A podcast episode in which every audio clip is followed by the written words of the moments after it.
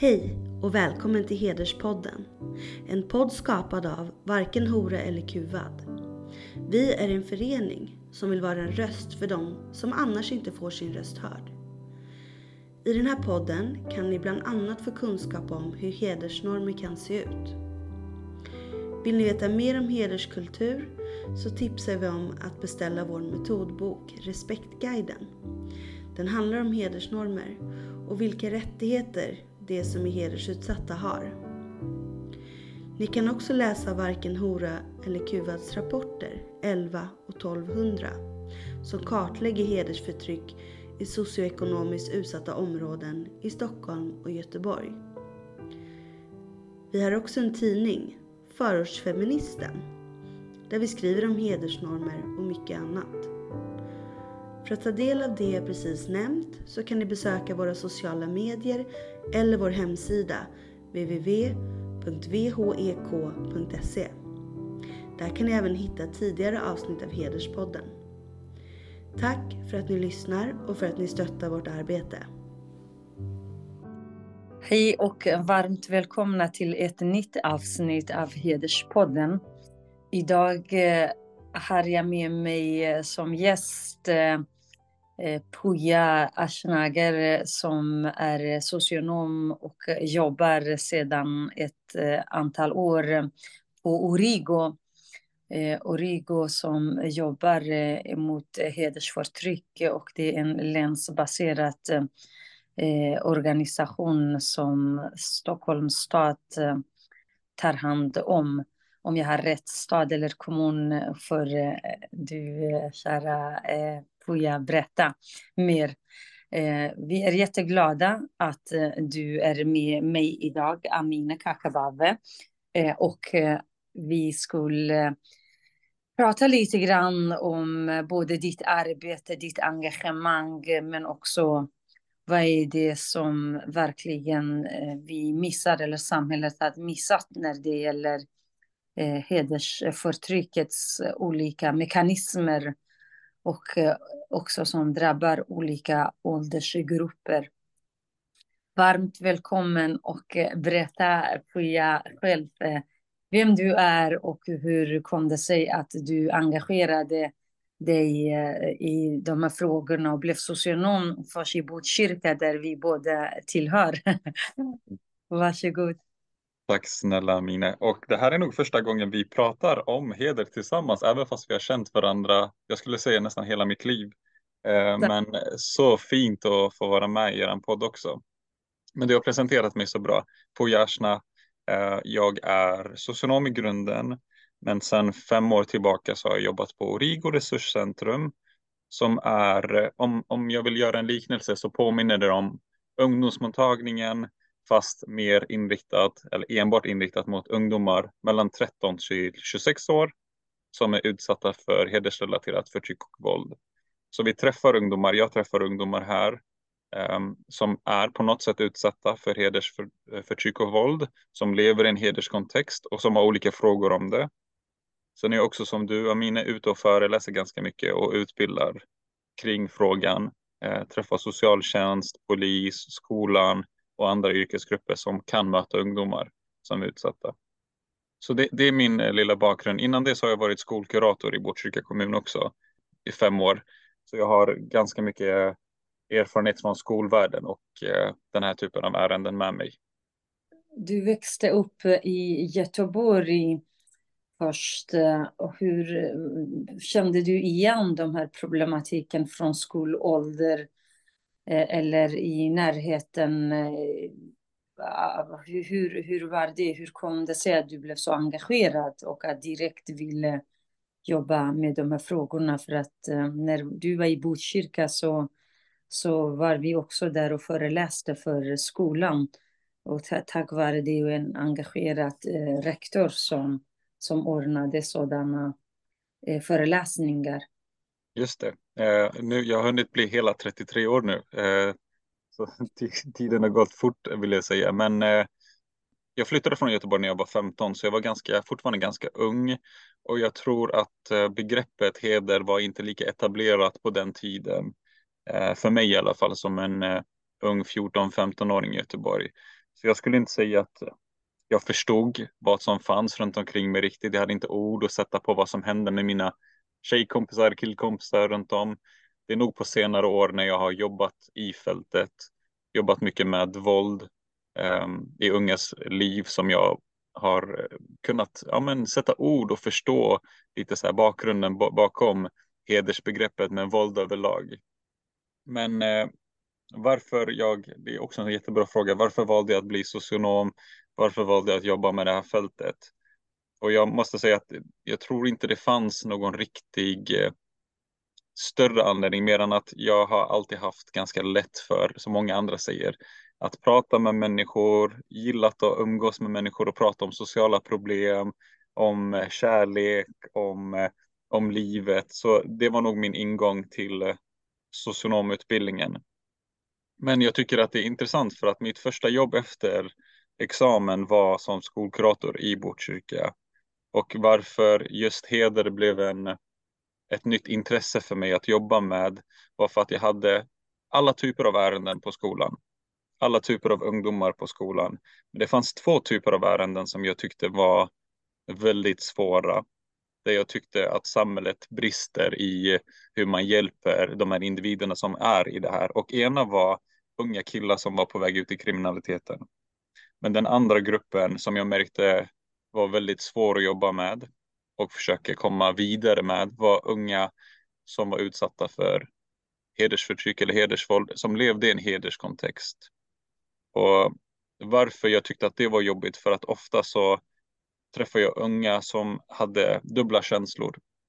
Jag träffar unga som blev var utsatta för våld, hatade att vara utsatta för våld, men samtidigt kände en jättestor eh, känslomässig koppling till sin familj.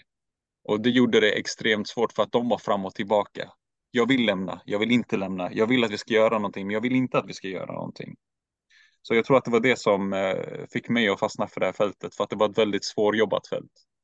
De ungdomarna du jobbade med, det var ändå den skolan i Botkyrka.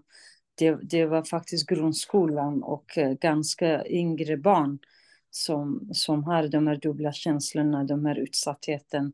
Mm. Eh, det också säger väldigt mycket ändå. Det var ett, ja, typ sju, sex, sju år sedan vi var där också. Eh, och det var barn typ från 11 års åldern, eller hur?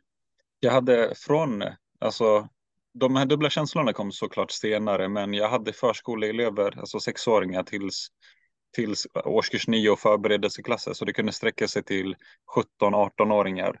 Så tänk 6 mm. till 18 år eh, i de barnen som jag träffade egentligen. Eh, det påminner väldigt mycket också om min tid för 23 år sedan när jag var skolkurator både på eh, grundskolan men också sen på gymnasieskola. Så det är tyvärr, det här fortsätter bara att gå.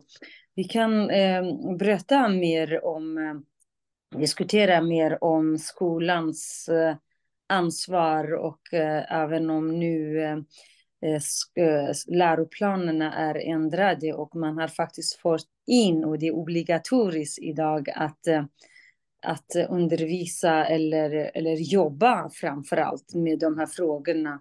Men dessvärre fortfarande över majoritet av av skolans uh, olika i hela landet. De saknar både resurser, kunskaper men också erfarenheter och handlingsplan. Mm. Så det har inte ens arbetet börjat i, må i många håll, särskilt i de områdena där problemet är. Och uh, specifikt Botkyrka för att både jag och du har jobbat där och bott där. Vi berättar annars det är likadant i Skärholmen, i Rinkeby, Tensta eller i eh, Göteborg, Malmö, Rosengård, eh, överallt. Mm.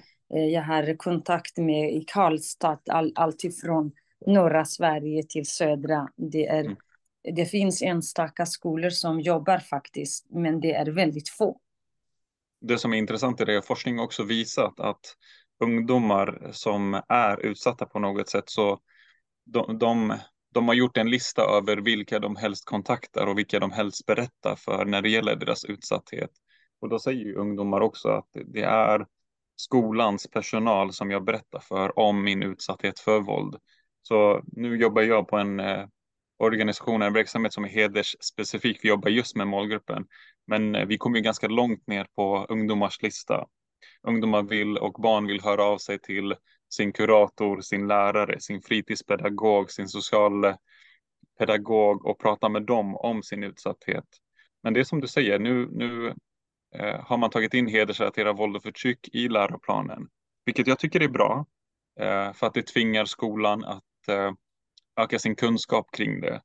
Mitt problem i det är att då förväntar vi oss att lärare som kanske aldrig har pratat om det här ämnet, som kanske inte har jättemycket kunskap om det här ämnet, ska gå in i klasserna och också utan större verktyg kunna jobba med unga och barn kring de här värderingarna. Och jag du vet att det här är just på grund av den här ambivalensen som ungdomar känner, den här blandade känslan, är det väldigt svårt att nå fram till barn och unga eh, kring den här frågan. Det är helt rätt. Eh, jag eh, tänkte så här, många kanske också undrar, för att jag vet att eh, det är att man har sina egna erfarenheter eftersom jag vet att uh, dina föräldrar har varit kämpar och du, är, du har en bror och ni är två bröder och har ingen syster. Även om ni har haft en syster skulle jag kunna tro att hon skulle ha samma rättigheter som er. Men mm. jättemånga brukar fråga Eh, det finns också tyvärr ett synsätt att bara man har invandrarbakgrund kanske man är utsatt. Så är det inte. Alla invandrarbarn, alla invandrarmän och killar utsätter inte någon. Det mm. finns mm. väldigt många som, som har kämpat på barrikaderna och särskilt dina egna föräldrar och familj som jag känner. Men ändå mm, skulle man kunna Eh, jag är helt säker på att i din eh, omgivning finns, har funnits eh, hedersutsatt där flickor inte kan välja den man de vill och det här, det, det, det, eller den kille eller den utbildning eller flytta hemifrån tidigt. Men, men det, du är ju inte själv utsatt för någon av de formerna, det, det fattar jag. Men mm. eh, det är också att eh, ger en hel del erfarenhet varför man extra brinner för vissa, vissa områden och varför också det är lättare att prata om de här sakerna när man själv känner igen eller, eller från sin omgivning. Inte sant? Absolut, och jag tänker att jag har haft tur. Mina föräldrar likt dig har, har en bakgrund av en feministisk revolution, en feministisk kamp från, eh, från sina rötter ända till idag. Och, eh, det har liksom präglat mitt liv också och vem jag har blivit. Men det är som du säger, eh, även fast jag själv har haft turen att inte ha med den här typen av kontext runt omkring mig så har människorna i min omgivning, klasskamrater, vänner, vänners, vänners familjemedlemmar på något sätt levt i den här kontexten och jag har blivit, jag har fått se med egna ögon hur det ser ut, eh, både för mina tjejkompisar men också vilka roller mina eh, killkompisar har hamnat i, både när vi var yngre men än idag.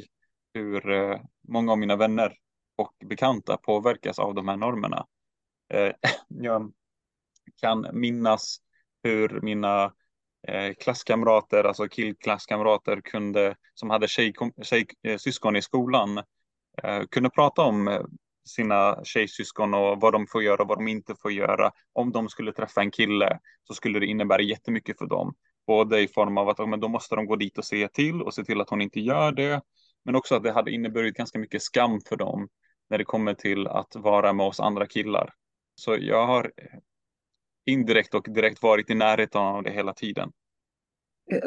Visst eh, är det väldigt svårt när det är ens egen närhet eh, drabbas av det eller har de här eh, värderingarna och det är alltid lättare att som professionell på en skola eller en socialtjänst jobba än att ha sin omgivning och att både kunna, de är också många, det är inte ett, en och två, utan även eh, oftast har det varit så att om killen eller familjen själv är inte eh, en eh, hedersförtryckare, men omgivningen gör att de hetsas upp och, och, och de måste upprätthålla enligt, enligt vad andra tycker och säger. Absolut, du är beroende av ditt sociala sammanhang. Och i ett sammanhang när alla dina vänner eller dina ja, men nära och kära har en viss, eh, ja, men vissa normer eller vissa värderingar. Så för att du ska också få en plats i det, det sociala sammanhanget så måste du på något sätt inte säga emot i alla fall. Att låtsas hålla med eller till och med hålla med. Så jag hade ju kompisar som själva kanske inte hade hemifrån den här kontexten med sig. Men när killarna umgicks med varandra så var de tvungna att också tycka på det här sättet. Och det märker jag nu när jag är ute och föreläser också att Eh, jag brukar prata om platsburna normer, att på en fritidsgård, i ett visst område, i en förening eller på en skola, så kan det vara så att ja, men i skolan så finns de här normerna ganska starkt. Även fast det inte alltid kommer hemifrån så märker jag på att killarna, grabbarna kan säga till varandra, ja men ska du låta din syster verkligen göra så där eller ha på sig de här kläderna eller träffa den här killen?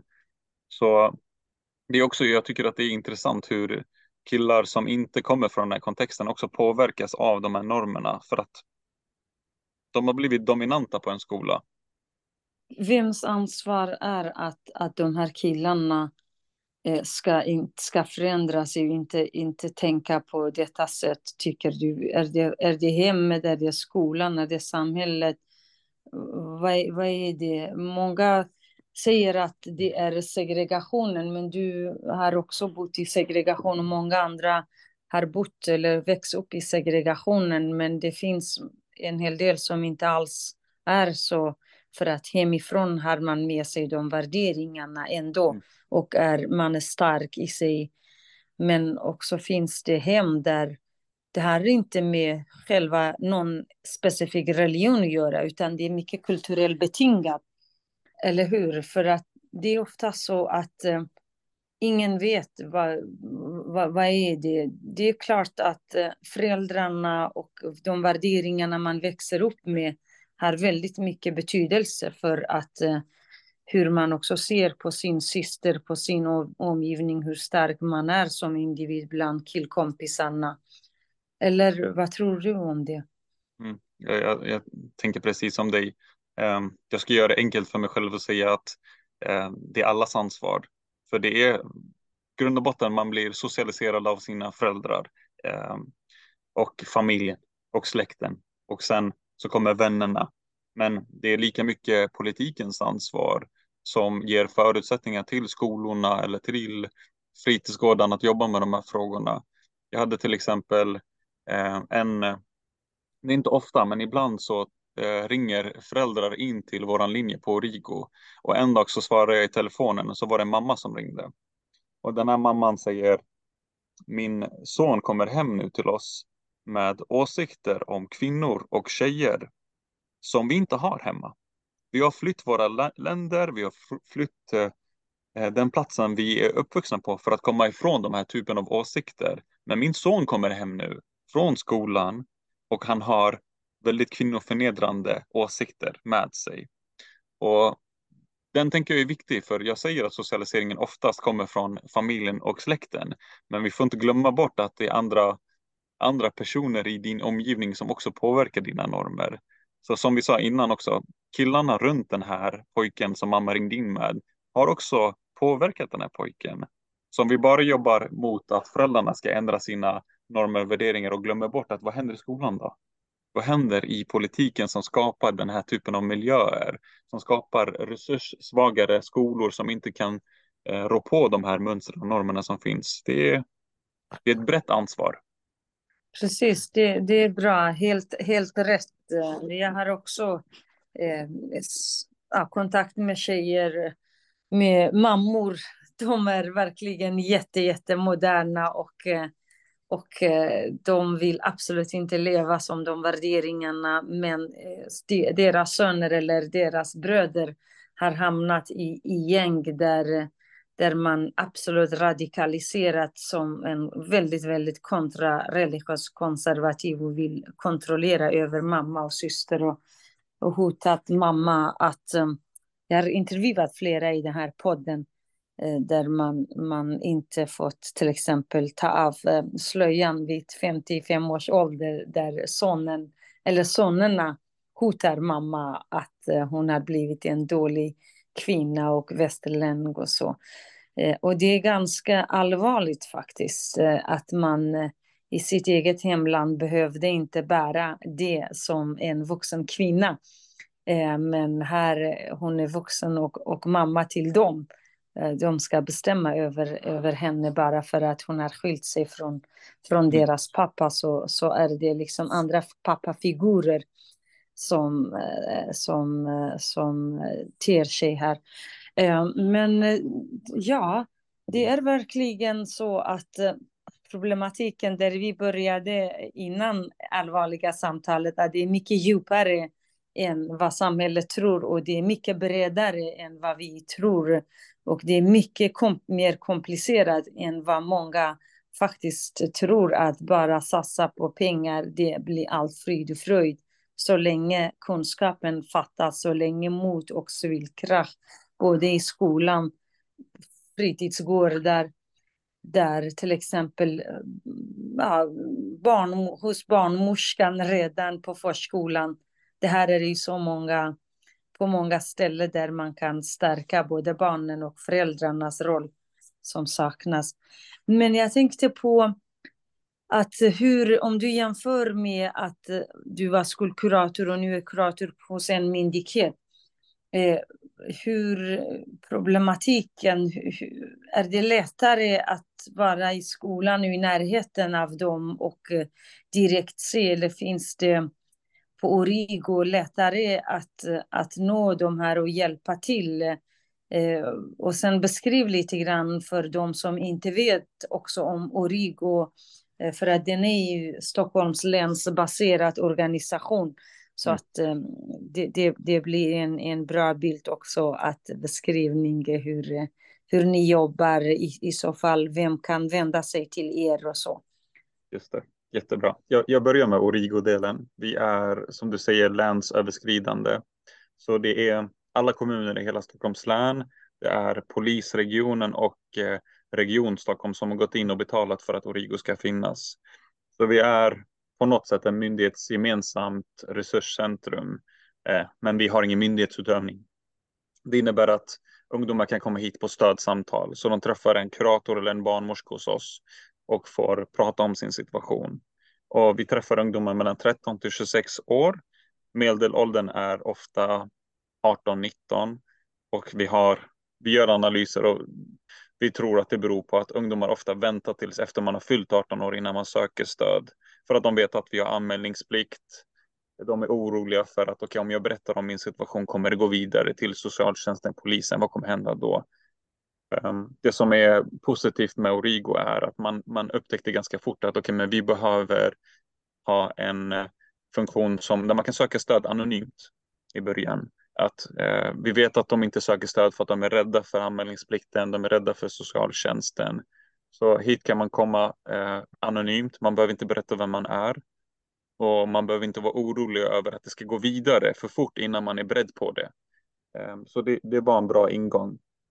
Och eh, jag märker att det är ett bra steg, första steg in, för att sen när man har haft ett samtal, två samtal, så blir barnen och ungdomarna väldigt bekväma och trygga för att man förklarar så här jobbar socialtjänsten. Det här ska du inte behöva vara med om. Det här är våld och jag skulle säga att 95 av alla ärenden som jag har så berättar de för mig eh, sina personuppgifter så vi kan gå vidare med det. Men din fråga var väldigt bra. Är det skillnad på skolvärlden och vara skolkurator kontra att vara här kurator på Origo? Det är skillnad. För att här på Origo så möter vi ungdomar som själva har definierat det som jag är utsatt för är hedersrelaterat våld och förtryck. Jag är utsatt för våld. Jag vill göra någonting åt saken. Så man hör av sig till en verksamhet som är mer konkret inriktad mot hedersrelaterat våld och förtryck. I skolan som skolkurator så möter du alla. Så du möter till och med de ungdomarna som själva inte har definierat sin situation som ett problem. De har inte definierat det som de är med om som våld än. Så det betyder att du träffar vissa ungdomar, barn som du ser. Ja, men det här är ju, du lever i en hederskontext, du är utsatt för hedersförtryck, du är kontrollerad, begränsad utifrån hederns namn. Men de själva har inte insett det än. Så det blir två olika arenor. Um, jag tänker att den viktigaste arenan är skolkuratorerna eller de som befinner sig på skolan. För att de kan se saker innan ungdomarna själva har definierat det som ett problem. Man har alltså chansen att jobba mycket tidigare. hos oss då möter vi ungdomar som är mer, de har kommit till en punkt där de vill göra någonting åt saken. Så det blir en ganska stor skillnad. Och i princip det är myndigheterna som ni hade också sån placeringsenhet, eh, skyddat boende, eller hur? Nej, det var inte kopplat till oss. Det var Stockholms stad som hade ett eget skyddat boende som heter Krutan. Origo finns för sig själv. Det enda vi erbjuder är stödsamtal och konsultation och utbildning. Så eh, vi har också två telefoner. En där ungdomar kan ringa till oss och prata om sin situation och berätta och boka tid. En annan för yrkesverksamma. Så socialtjänsten när de har ett ärende, de är osäkra, då kan de ringa till oss och och rådfråga hur ska jag göra, vad ska jag tänka på, vad får jag inte glömma.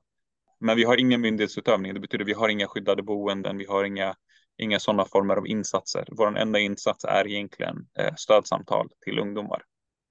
Om ungdomar är, vänder sig till er så de får ju full stöd av er i kontakt med socialtjänsten och polis och annat så att det är mm. tryggt där att man inte bara har ett mm. telefonsamtal utan man har ordentligt möte med dem. Absolut. Och då kan vi till exempel följa med till socialtjänsten så att de inte själva behöver berätta om sin situation utan vi kan hjälpa dem berätta.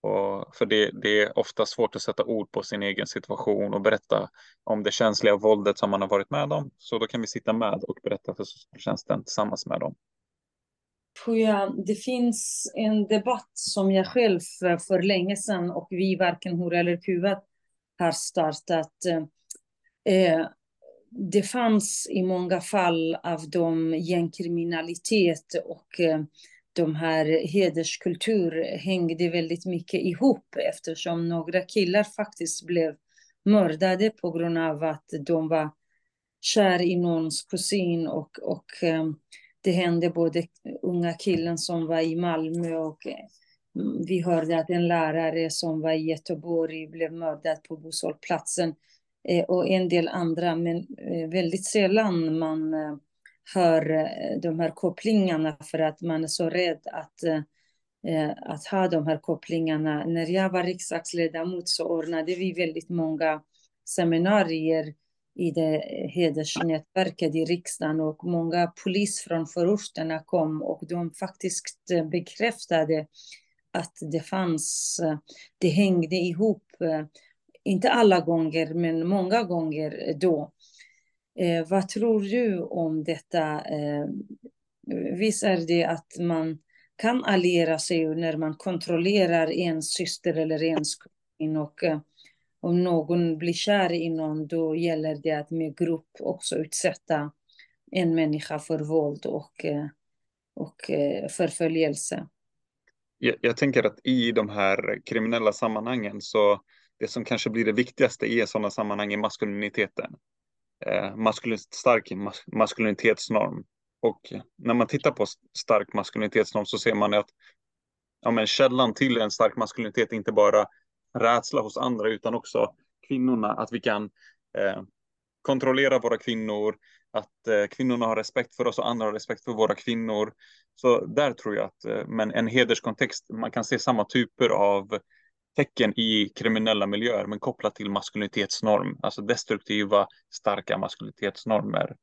Så när du berättar om de här, ja men någon var tillsammans med någons syster i ett kriminellt sammanhang, det är klart att det blir en stor grej för att i båda miljöerna, i hederskontexten och i den gängkriminella miljön, så blir maskuliniteten och kontrollen av kvinnor i ens omgivning en representation av vem du är och hur mycket man kan respektera dig. Så jag tycker inte det är konstigt att sådana saker händer eh, i sådana sammanhang.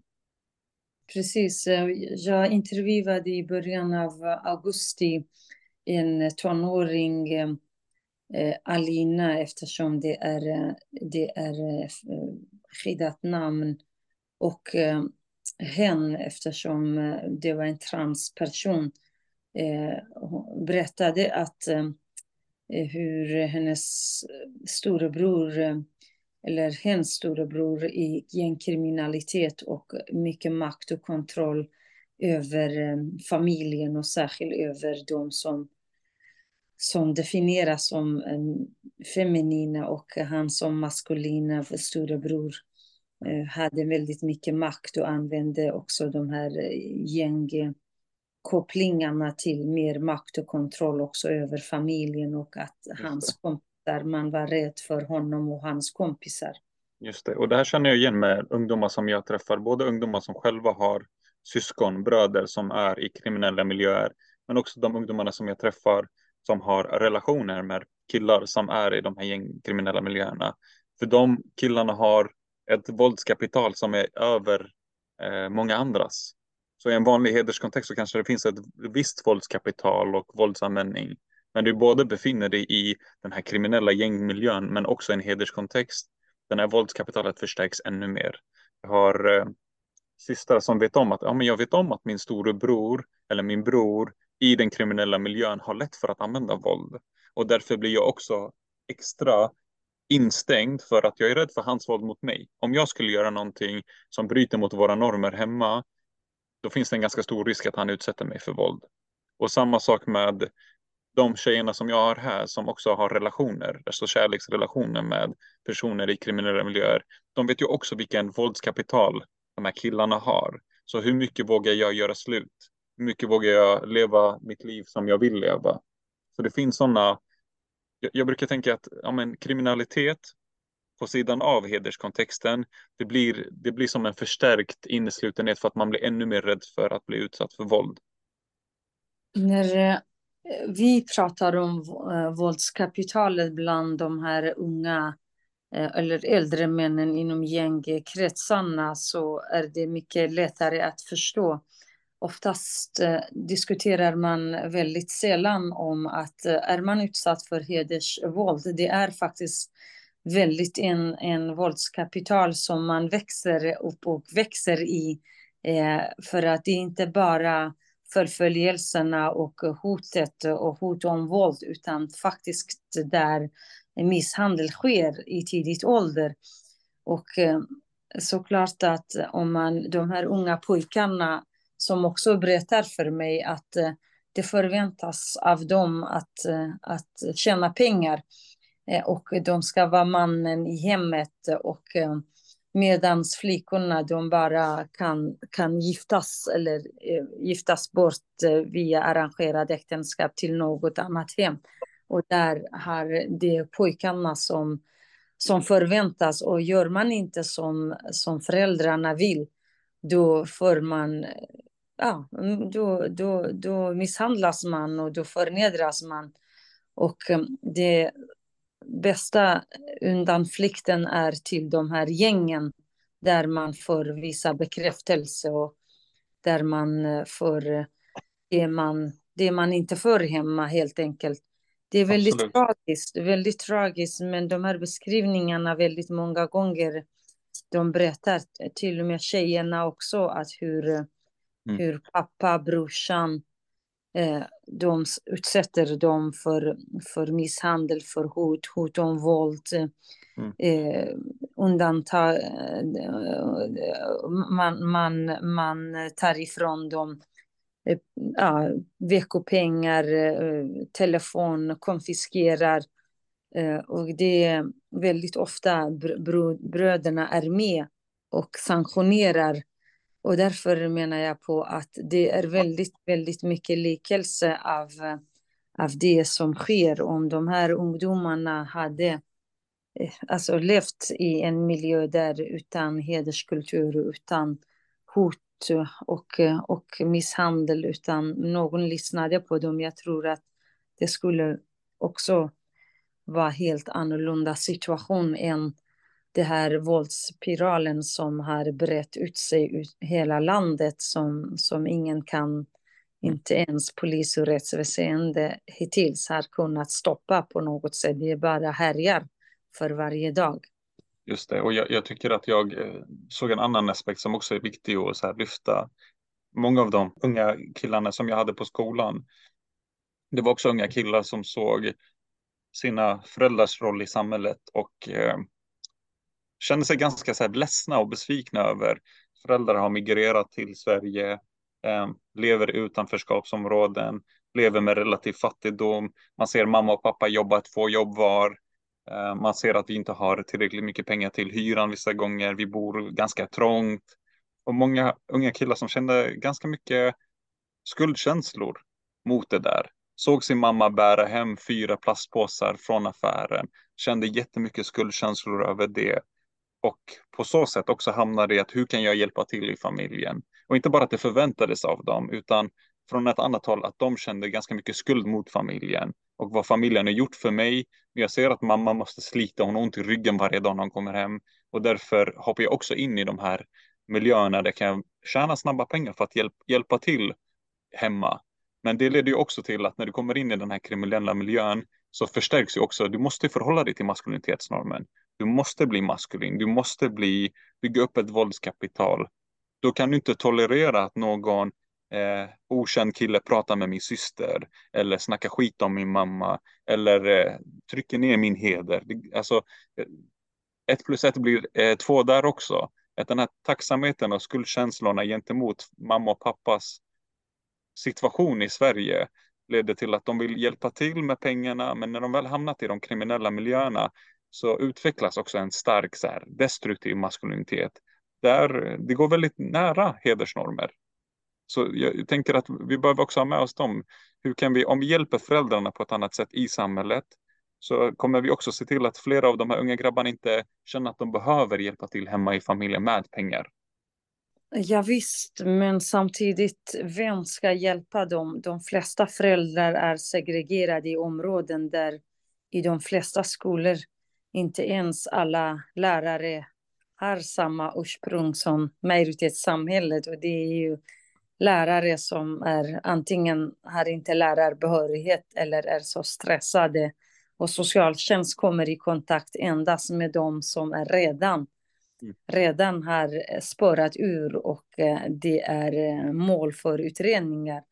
Många pratar om, om det här med föräldrarna och hur vi ska hjälpa. Men i själva verket under de senaste 20 åren jag känner till, både som socialarbetare, politiker och aktivist i varken hora eller kuva, det är bara en slags i, slag i luften.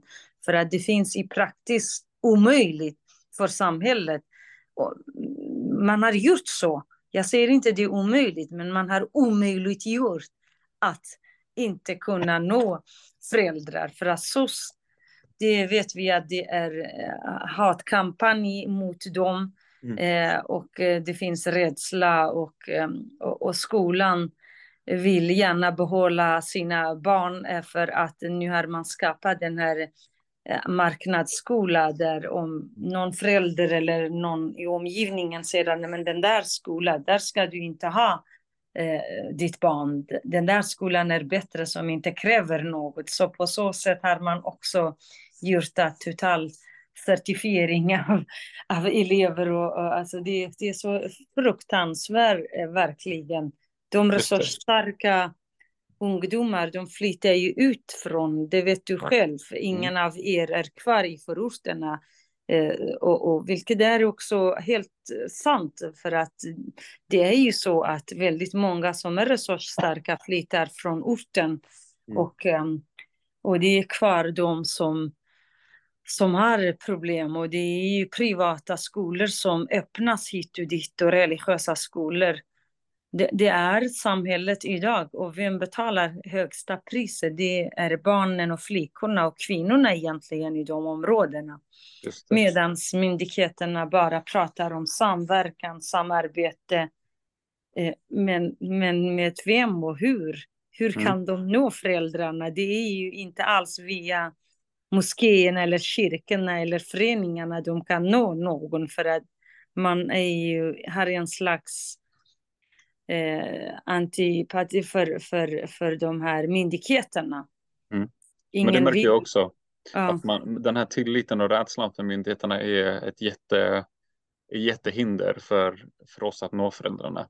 För eh, nu finns det en föreställning hos många av de här föräldrarna att okay, men myndigheter kommer in och tar våra barn bara. Det finns en rädsla, en, en ja, men inte en tillit till det. Och många av de här föräldrarna kommer också från platser där man inte har kunnat lita på regimen. Man har inte kunnat lita på myndigheter. De har varit korrupta. De vill inte vårt bästa. Så det är inte konstigt att man har den bakgrunden med sig. Och, man, och det förstärks ju ännu mer, till exempel genom den här LVU-kampanjen, desinformationen. Men det är också så att när vi, vi, vi lämnar skolpersonalen ganska ensam också. Skolpersonalen är de första som upptäcker ifall det är någonting som inte är bra i ett, ett barns liv. Men den har ju också relationer med föräldrarna och behöver se till att relationerna med föräldrarna fortsätter och är bra. De hör av sig till socialtjänsten när de blir oroliga och sen dagen efter så kommer eh, föräldrarna tillbaka till skolan och frågar dem varför gjorde du så här? Och då är skolpersonalen väldigt ensamma och jag tror att den typen av rädsla hos skolpersonal gör ganska mycket också att man undviker eller väntar till sista läge tills det blir jätteakut innan man hör av sig till myndigheter. Så eh, det är lite det här. Vi, vi sätter in i läroplanen att man ska jobba med heder. Med hur mycket verktyg ger vi skolpersonalen att på riktigt i deras verkliga praktik kunna möta de här föräldrarna, möta de här barnen, jobba med dem under längre tid. För att om, om vi ändå ska se verkligheten, socialtjänsten träffar föräldrarna kanske en gång i veckan, om ens det. Skolpersonalen kanske behöver träffa föräldrarna varje dag för att de kommer dit och undrar saker. Varför är inte mitt barn på skolan längre? Varför gjorde ni den här orosanmälan? Och det behövde personalen också hantera och de behöver få stöd i det. Och har vi en person som inte som jobbar som lärare som inte har fått utbildning i det här, som inte fått verktygen, som inte har handledare, som inte har stödet. Eh, det blir en jättesvår situation att bryta. Det är väl så att eh, eh, man har tyvärr gjort det för enkelt för sig och bara man tror att någon formulering någonstans man, man skriver in, då blir det liksom bra. För att under alla de här åren vi har funnits eh, och under alla mina över 14 och ett halvt år i riksdagen, jag har eh, läst om och upplyst politikerna om att vi måste ha kunskaper och kunskaper och erfarenheter måste finnas när man går en utbildning, när mm. man utbildar sig och sen på ett arbete när man fortbildar personal. Men det fortfarande saknas i de mesta dels av, av landets olika skolor och, och verksamheter. Och mm. um, hedersproblematiken växer. Och jag är helt säker på att om man går grundligt och gör en kartläggning. Det är över en halv miljon bara unga vuxna för att inte tala om vuxna kvinnor för att det är ganska många som känner igen sig vad man än går på SFI, föreläser på folkhögskolan, på universitet, eh, på eh, hos ungdoms, till och med hos politiska ungdom, ungdomsorganisationerna. Där mm de har inte, alltså många politiska partier inte ens själv har fattat att deras egna medlemmar är utsatta utan att de vet om det. När någon annan kommer och pratar, då märker man att nej men herregud, jag är ju svensk politiker inom ett, eh, Eh, ett parti eller genom en organisation där jag själv inte har de här eh, värderingarna som det här partiet bär, på eller de värderingar som jag själv kämpar för, ett fritt samhälle från könsförtryck, från, från ja, förföljelse och, och för demokrati. Ibland mm. jag bara blir faktiskt mörkrädd att eh, hur tänker politiska partier och, och myndigheter och de, de, de vill bara ha människor med sig. Mm. Men mm. vilka sorts av jag säger inte, det är jättekul att många människor, jag hoppas att fler engagerar sig politiskt. Det vill jag också, men, men man måste också ge dem alltså möjlighet att kunna vara befriad själv för att kunna befria andra. Just det, och det, det blir så jävla svårt för att vi har ju också definierat heder utifrån en väldigt stereotyp bild. Att om du, de flesta gemene man tror att ja, men är du utsatt för hedersvåld så riskerar du att bli hedersmördad eller könsstympad eller tvångsäktenskap. Men de flesta ni kommer träffa, som jag träffar, som yrkesverksamma träffar, de har eh, vardagliga begränsningar i sitt liv. De måste förhålla sig till en stark eh, norm om kön, hur du ska vara som man, hur du ska vara som kvinna, starka heteronormer, du ska inte vara någonting annat än heterosexuell eh, och en stark kyskhetsnorm. Det är ju det Alltså du förväntas att inte ha sex innan äktenskap, men inte bara sex. Du ska klä dig kysst, du ska bete dig kysst, du ska inte vara i sammanhang där du kan tolkas som okysk. Eh, om vi börjar definiera om hedersförtryck och hedersvåld, till annat våld än bara det fysiska våldet. Vi börjar prata om det psykiska våldet, sociala våldet, det latenta våldet. Då kommer vi se att målgruppen är mycket större än vad vi tror att den är. Men vi måste också samtidigt förstå att de här barnen, ungdomarna eller alla som är utsatta i den här kontexten är utsatta av sina familjer. Och det gör det mycket svårare att både inse att man är utsatt för våld, men också att ta det steget till att men orkar jag lämna och förlora det som jag också tycker mycket väl om? Eh, det var en ungdom som sa, och jag tycker att den definierade väldigt bra, det är inte heder istället för kärlek, det är heder samtidigt som kärlek. Och det gör det mycket svårare för mig att ta avstånd från min familj för att jag hatar det mamma gör mot mig, men jag vill inte lämna henne. Och förstår vi hur komplext det här är och hur svårt det här är så kommer vi börja kunna jobba med den här frågan bättre. För idag så lägger vi ansvaret hos unga personer att själva jobba igenom det här. Jag ska berätta om min utsatthet eh, för våld i min egen familj och jag ska hantera mina känslor av ambivalens och blandade känslor för att ska jag berätta eller ska jag inte berätta? De är helt själva i det här. Eh, och vi behöver göra ett mycket mer eh, jobb innan vi kommer till den punkten att det blir akut för de här ungdomarna. Det är helt, du beskrivit eh, uppenbarligen helt korrekt, men också en annan aspekt tänker jag på eftersom man inte tänker på det förebyggande arbetet inom myndigheter, att det enda skulle vara att anmäla familjen och anmäla till polis och myndighet. Det också är, skrä det, det är skräck för, för de här barnen. Oj, ska du gå till SOS direkt eller till polisen, då innebär det att det går emot min, min familj. Eh, det går faktiskt att lösa problem. Eh, många gånger under sommaren, eh, den här sommaren och hela tiden, eh, det ringer både vuxna ibland arbetsgivare där de har sådana utsatta 18-åringar eller 19-åringar sommarjobbar eller, eller en kvinna som jobbar inom socialtjänsten. Mm. Där till exempel de inte ringer facken men de ringer oss. Och det handlar om utsatthet eller ens barn för inte till exempel praktisera Eh, och då eh, på samma jobb, eh, till exempel, för, eller om, om hon ska praktisera, då ska hon sluta precis vid klockan 15. Mm. Annars mm. det går inte. Och då eh, får man diskutera med de här föräldrarna eller med de här ungdomarna och sen med de närmaste myndigheterna, om det är skolan eller, eller arbetsgivare eller facken, där man kan liksom säga att nej, men man, man behöver inte alla gånger om det inte är misshandel, grova liksom brott att anmäla direkt. Om det är sådana sociala sammanhang, då kan man faktiskt lösa det och då blir det mindre dramatiskt också för de här ungdomarna. Att det inte bara polis och social ska i första hand. Eh, det är också vi jag säger inte att våld måste anmälas såklart, annars det är ju brott i sig att, att inte göra det. Mm. Särskilt mot barn och unga. Men, men om det är andra sociala begränsningar, då måste man diskutera med familjen och säga att nej, det finns ju olika utvägar och du ska inte ta det sista där ditt barn ska placeras om du hela tiden gör på detta sätt. Mm. Så faktiskt, det finns föräldrar som också lyssnar. Faktiskt, det finns föräldrar som också har stoppat att, att skicka sina döttrar till. Till Turkiet eller till Libanon eller till eh, Syrien och så vidare för giftermål. När jag har kunnat prata med dem.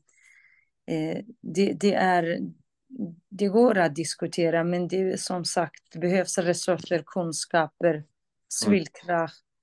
Och också och att samhället investerar i den här frågan. Jag, alltså min önskan är någonstans att först och främst att de här barn och ungdomarna får någon som ska följa med dem hela den här äh, processen för dem. Från den dagen att inse att det här är inte en bra situation, det är problematik för mig, jag är utsatt för våld.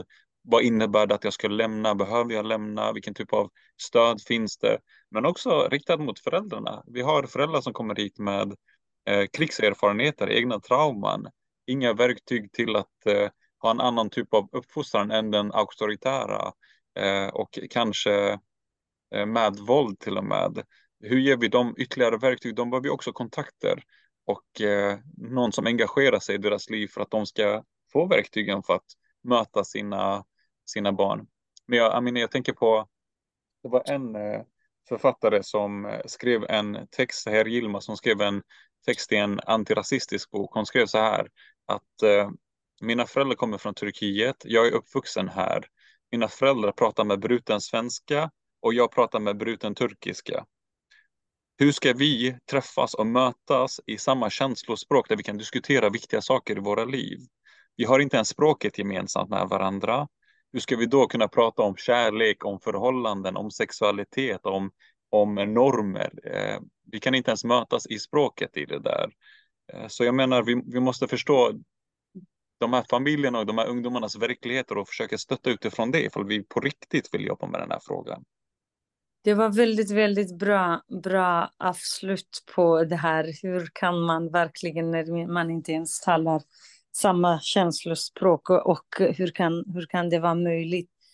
Det, det tror jag i mångt och mycket gäller väldigt, väldigt många, inte bara i Turkiet och i Kurdistan, utan i de flesta länder där, där migrationen slutar inte för att man får uppehållstillstånd och bor i Sverige och har ett jobb, utan det faktiskt börjar hela, hela problematiken när, när man får barn och när man kommer in i samhället och, och där man inte kan tillfredsställa sina barn.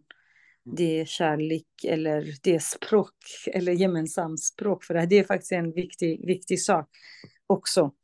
Mm. Men Pujajan, det finns väldigt mycket att diskutera tillsammans verkligen. och du verkligen eh, en pärla och jag är jätteglad att eh, du finns överhuvudtaget, Tack, människor som mina. dig eh, på, på sådana poster där, där man kan vända sig till och du kan hjälpa med dina erfarenheter men också din förståelse för de här olika liksom väldigt, väldigt svåra, komplicerade samhällsproblem där både samhället men också individerna betalar ett högt pris, faktiskt mycket, mycket högre. För att det är ju det att när du är totalbegränsad, din frihet är i andras händer, då, då, är, då finns ingen frihet. Och det kan vi inte prata om. Riktig feminism och jämställdhet som gäller alla. Så det finns absolut anledning att uh, komma tillbaka till dig i senare uh, poddar och, och vi hoppas också att den här ska vi ha i för, kommande Förors Feminist uh, tidningen. Vi brukar ha de, vissa av de här bra intervjuerna. De flesta är väldigt bra, men, men det här är viktigt. Men stor verkligen tack. Om du har något mer att eh, lägga till på slutet, annars vi avslutar så småningom här. Tack så mycket för att jag fick vara med. Jag tror att eh, jag och du hade kunnat prata evigheter om det här ämnet. Så to be continue. Vi får andra tillfällen att prata vidare, hoppas jag. Absolut. Tack så mycket. Tack, tack så hjärtligt för att du har ställt upp med Vi ses och hörs på barrikaderna också.